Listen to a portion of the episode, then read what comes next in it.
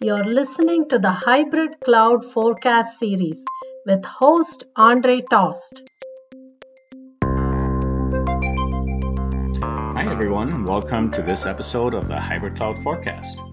Today, we will talk about platform thinking. And, and my guest today is Mike Kaczmarski. He's an IBM fellow, as everyone else on this podcast, as you probably know by now. Um, and for full disclosure, I work with Mike on a daily basis. We're very close colleagues. So I know I know a lot about what he does, but obviously you don't. So I'm we're we're going to start out by kind of asking Mike about his background and and then lead into what he's doing today, how that relates to hybrid cloud and so forth. So welcome Mike. Thanks a lot for coming today. Thanks, Andre. Excited to be here.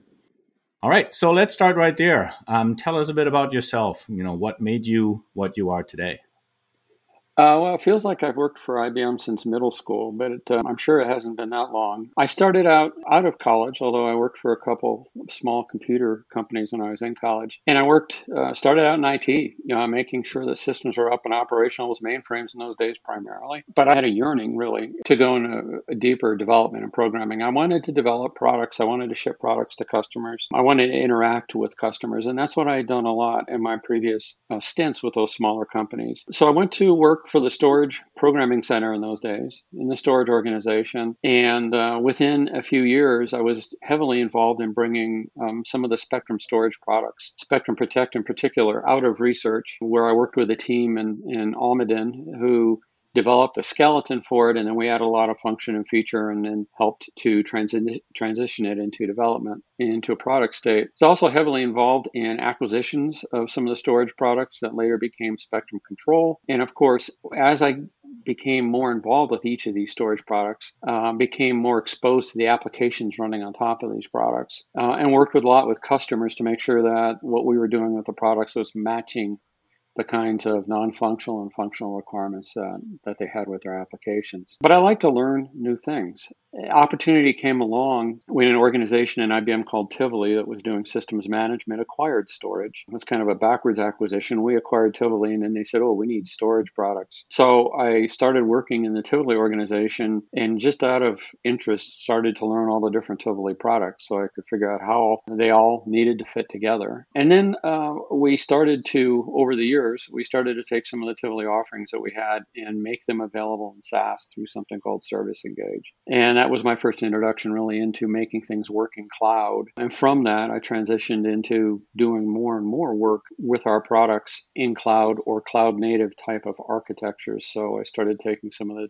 traditional Tivoli offerings and working with the teams on containerizing those figuring out how to deploy and distribute those. But interestingly enough, at all those points in my career, both storage and Tivoli, and then as we moved into cloud, I was always involved in uh, some form of integration, not just building products from scratch, and I certainly have led teams in doing that, but how do you get these products that were developed pretty independently or acquired from other companies to actually work together? How do you develop the standards around the interfaces? How do you get their user experiences to come together? And a lot of it, um, you know, kind of culminates in what we're doing currently with our Cloud Paks, which gives us a platform to make this smoother and easier to bring into a more consistent state. So, you know, that's the one thing that's kind of winded the whole road of my IBM career is, is integrating products and getting them to work together.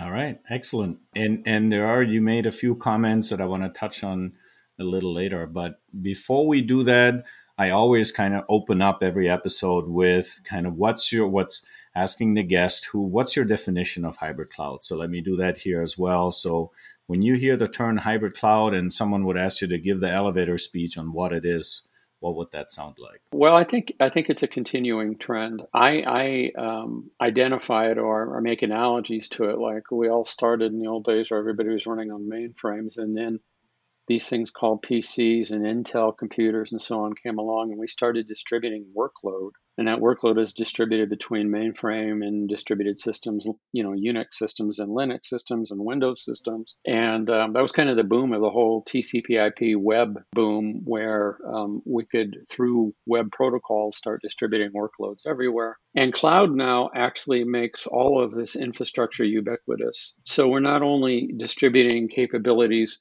across architectures and computers, we're actually distributing across hosting environments. So to me, a hybrid cloud is where you have an application or business process that actually has parts that are running distributed, not only you know on-premise distributed but also distributed into the cloud or even across various clouds and they're all interacting with, with each other in the context of getting some business work or business process or customer interaction uh, working together. Now, of course, uh, modern cloud protocols and cloud architectures has made that um, much easier to do. But I see it as a continuous evolution. And at every step in the evolution, the importance of a particular operating system or a particular cloud um, or even a particular location becomes abstracted away. So we have this fabric on which all of our services are running and interacting. And now customers can make choices on placement of that capability and so on. Um, so it's a continuation, I think, but uh, cloud really,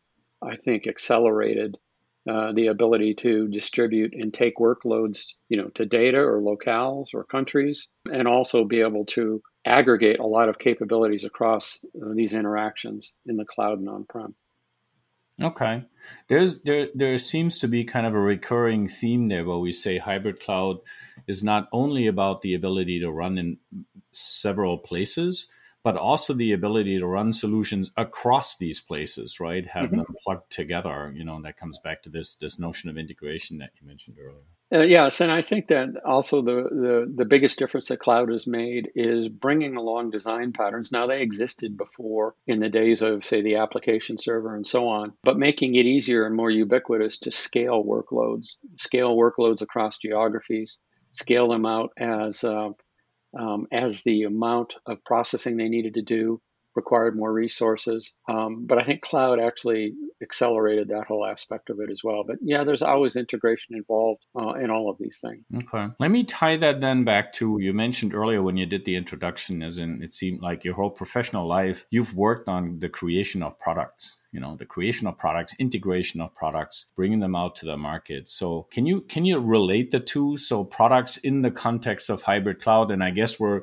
slowly you know approaching this topic of platform that we talked about and kind of how does that all come together i think we're moving from a, a product centric approach to a capability centric approach you know customers have certain things that they need to do so they need certain capabilities and those capabilities might be packaged in various forms. Today, we package our containerized capabilities for different disciplines, for different personas, um, into what we call cloud paks. And of course, we want to integrate the interaction between these capabilities because they have affinity with each other.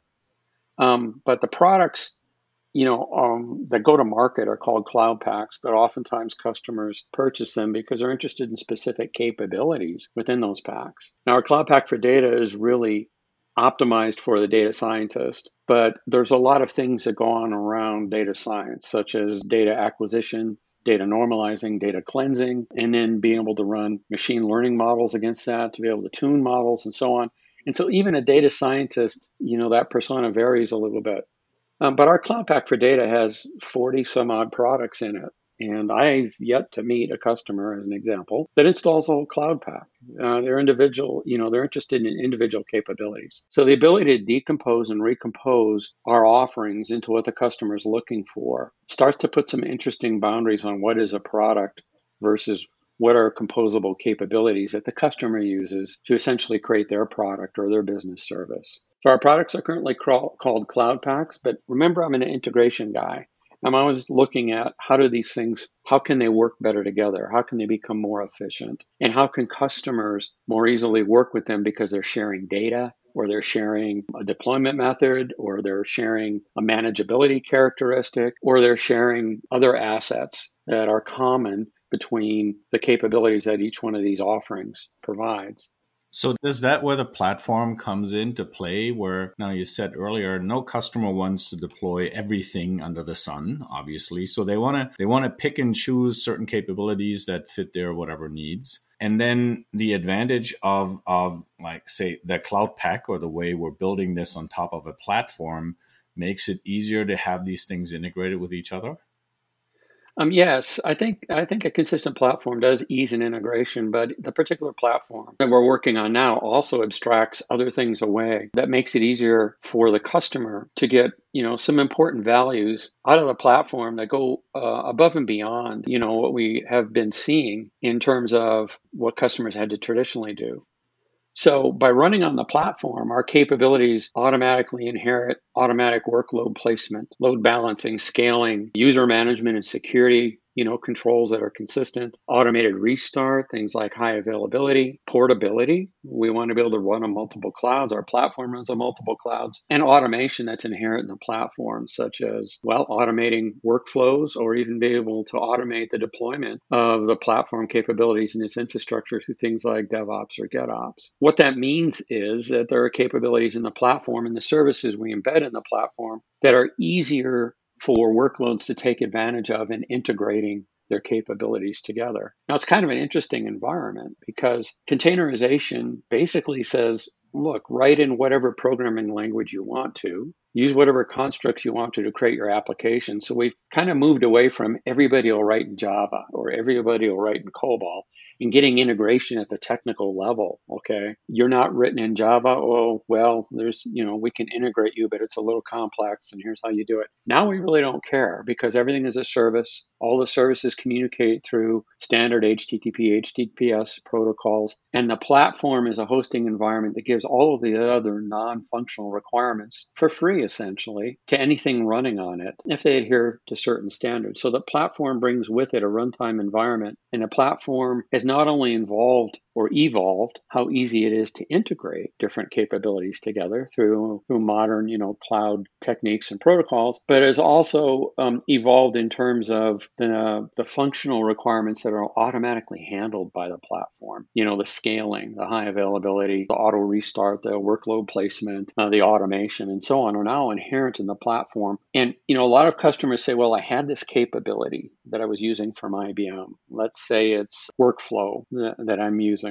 business business process management. And now I want to get to the next release of business process management. Now it's containerized. And oh, what is this additional platform that comes along with it? Well, essentially, Mr. Customer, that platform actually abstracts away some of the stuff you had to do in managing your business process management. It'll automatically worry about things like high availability and scaling and failover, and it'll give you a declarative way of deploying that platform. And so it's actually abstracting away management of the platform and deployment of the application so it can run anywhere and freeing up your IT resources to be able to spend more time in the applications you're writing on top of that platform, as opposed to trying to glue all the pieces together. You know, as long as I was in integration, a lot of our integration uh, activities we unintentionally gave to our customers. Here's product A, here's product C, here's product B. Oh, they all run in VMs or they all run on Linux or they all run whatever. But the customer had to bring all the pieces together and figure figure out how to come up with a deployment model that supported consistent scaling, consistent backup, consistent um, deployment. And oh, HA, wow, we have another product for HA that now you have to go integrate. So we gave our customer a lot of very good capabilities, but we also gave them a lot of integration challenges.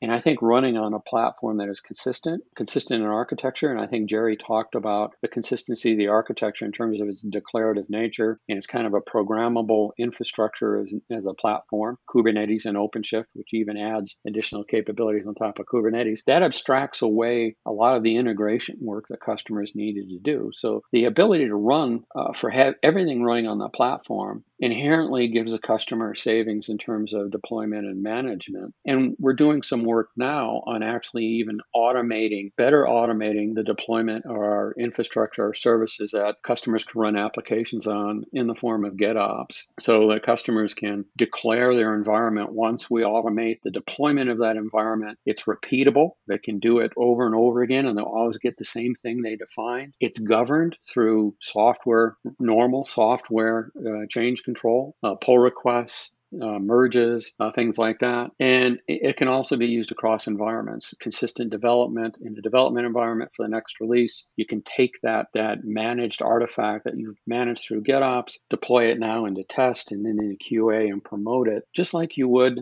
uh, the application code that it's supporting. So I think there's a lot to the platform in terms of making a lot of the tasks that we gave to our customers and to ourselves more automated and more consistent. Doesn't mean integration goes away, but it certainly makes it easier. Okay. You mentioned a, a couple of examples that are fairly operational in nature, I would say. So when we when it goes to the resilience and the scalability of a solution, for example. Now, services running in any cloud by any cloud provider will will claim a lot of the same, right? So the, the question, but it, it is scope to that particular cloud environment and the mechanisms that you have available there. So bringing in a hybrid cloud platform, bringing in something that, you know, allows me to plug all these various places together, does that mean that the platform now sits on top of the operation capabilities that the individual cloud or how do you how do you integrate that or do you simply replace it? Well, I think that it, it depends on, on the particular technology we're talking about or the hosting platform. But OpenShift, as an example, runs on top of uh, just about every major cloud that there is out there and leverages cloud capabilities for things like monitoring, storage, networking. Yeah, but it is a portable layer across the different clouds, just like in um, in the traditional days. We could make all our products run in a portable way by running writing them in Java and then running them on different operating systems. Now we have this portable layer that is kind of a, lower layer where we can make our applications deployable in any cloud on any infrastructure, both on-prem and in the cloud. Yet that layer, when it's running in that particular environment, will take advantage of the cloud services underneath. So, taking advantage of the monitoring and logging that's inherent in a particular cloud offloads that need in our layer, but we make sure that we can do that integration. And a lot of customers have said, as an example, when I'm running in this cloud, I want my users to be identified as users of this cloud, even though they're using your application, so that when you ask for resources, we know who actually asked for them. It's not being abstracted away. So we do that integration layer between the platform and the cloud or the hypervisor and whatever we're running on,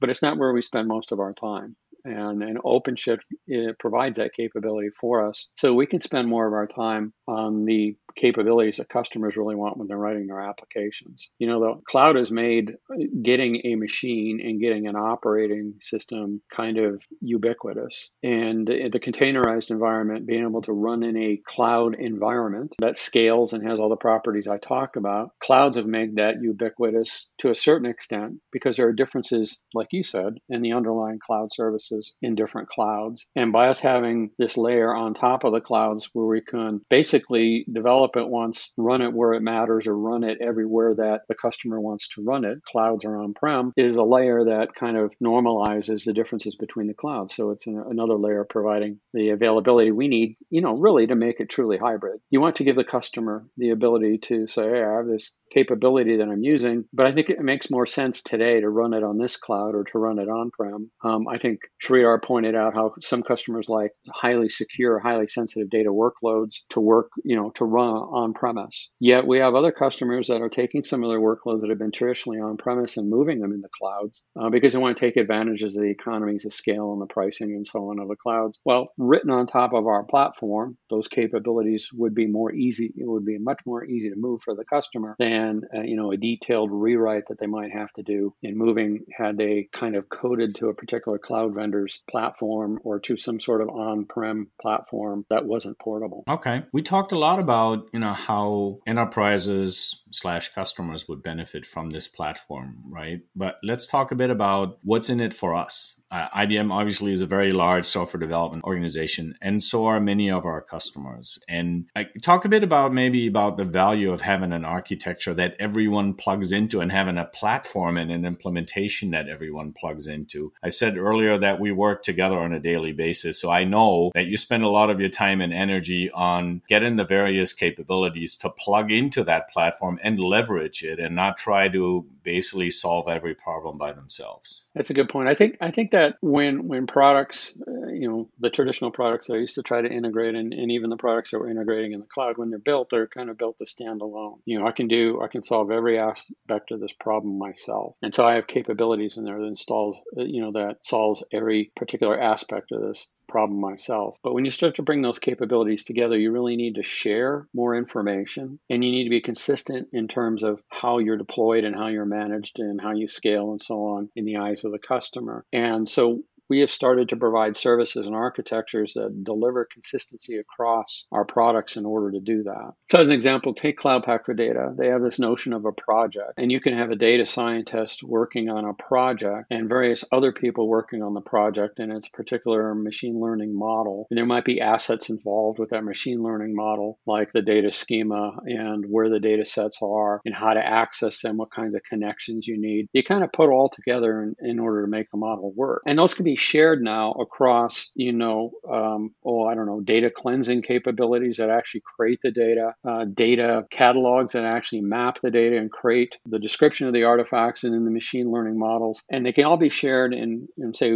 one logical container so that anybody who wants to work on this project can use any of those tools and they have access essentially to the shared information about the data that you're trying to perform analytics on. We do something similar in integration in surfacing reusable widgets that can be used to define APIs or integrations to things like App Connect Enterprise or API Connect. So we're sharing some of that information and those assets across different capabilities that customers might purchase. And so that makes it easier for customers to reuse the effort that they put into defining APIs, purifying data, writing models, and so on in their day to day life. So we are creating services that are purposely built to share information across the capabilities that are actually put in the platform. And at the end of the day, that means that we're writing capabilities that aren't duplicated in every product. And a customer doesn't really care. What they care about is that they see consistency in how they actually access information that was created in capability A and use it in capability B in a very consistent way, and how they how they govern teams around the collaboration of their application artifacts that they're building. Okay, so there's a lot of sharing that goes on in a platform, but we have to be diligent in how we build out our shared services to make it easy for our different capabilities to share that information. And see, it seems like some some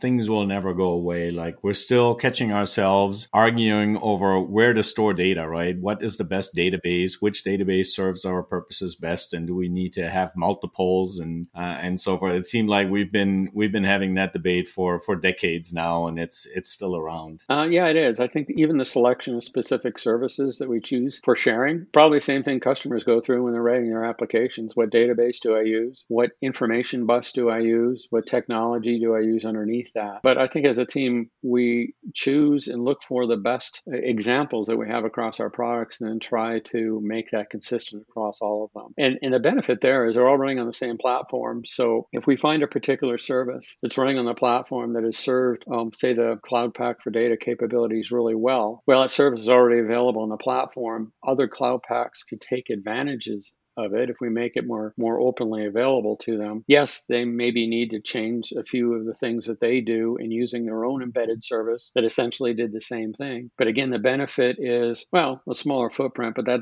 that the more important part is more consistency to the customer. The, the less need to actually copy data back and forth and more shared information and shared behavior. So i think the customer benefits from the integration that we do on the platform and the platform itself and the ability to share services on the platform ultimately it makes that easier for us when we provide our capabilities to the customer too. So I think the platform has a lot of benefits and it makes integration easier and allows us to focus more on some of the higher level services that I've kind of just discussed, you know, sharing projects, sharing events, sharing notebooks, sharing API definitions, you know, for developers or developing across different capabilities. It makes it easier for us to focus on those real assets that make it easier for developers to share that information. In my previous jobs at integration, we were at lower levels in the stack, just trying to share things that our platform currently makes ubiquitous. And so we can now focus on those shared things that make more difference to our customers. And you know, I keep thinking, you know, what what is there today with cloud that that we didn't have before? And you just touched on, you know, there's there's modern technologies and protocols and APIs that simply weren't there. But I feel like one fundamental aspect of all of this is that we're having everything software defined now. We have software defined networking, we have software defined storage, we have software defined infrastructure, and that makes it possible to write these things against a software API that then you can take to multiple places, which which then makes it truly hybrid. But anyway, the the one thing I, I wanted to ask is is kind of more on the personal nature is and I it, it's a question I asked a lot of my guests is to say what what makes you excited about what we're doing right now, what you're doing right now, what makes you where you can't wait to uh, get out of bed in the morning and get to work. Well, I'm in, inherently I'm a problem solver. I like tackling difficult problems and I like learning new things. And there's a lot of learning as as these platforms are evolving as customers are using them. And I see customers, you know, using things in different ways to solve problems and or they're they're having a particular difficulty that I think we can solve or that I have a team or we have teams that can solve in unique ways. So it's it's really the problem solving and the coming up with innovative solutions that that you know wakes me up in the morning. Hey, have we thought of this? Have we thought of that? Maybe if we tried this with this customer, it better meet their needs. Or maybe if we did this internally, we could become more efficient. Those bits of excitement have been with me my whole career, and I've just been very fortunate and grateful to work for a company that has the breadth of technology and offerings and customers that just always keep the interesting problems coming. Okay, and and by the way, to share, I don't know if it's a secret with with the audience. Mike is one of those people who gets up way too early in the morning and I still I have no idea when he actually sleeps. and so I guess it just shows, you know, pas- passion for the for the for the job. Yes, time zone challenge. I, I, I like to be available for the teams or the customers at, at the times that they're available. So I think I think we all adjust as a worldwide company a bit in order to meet those needs. All right. Okay, well, that brings us to the end of this episode. That leaves me with uh, thanking you for coming, Mike. It was a pleasure talking to you as always. Likewise. Thank you, Andrew. all right. And with that, we'll wrap up this episode. I want to thank you all for listening and hope to see you all awesome.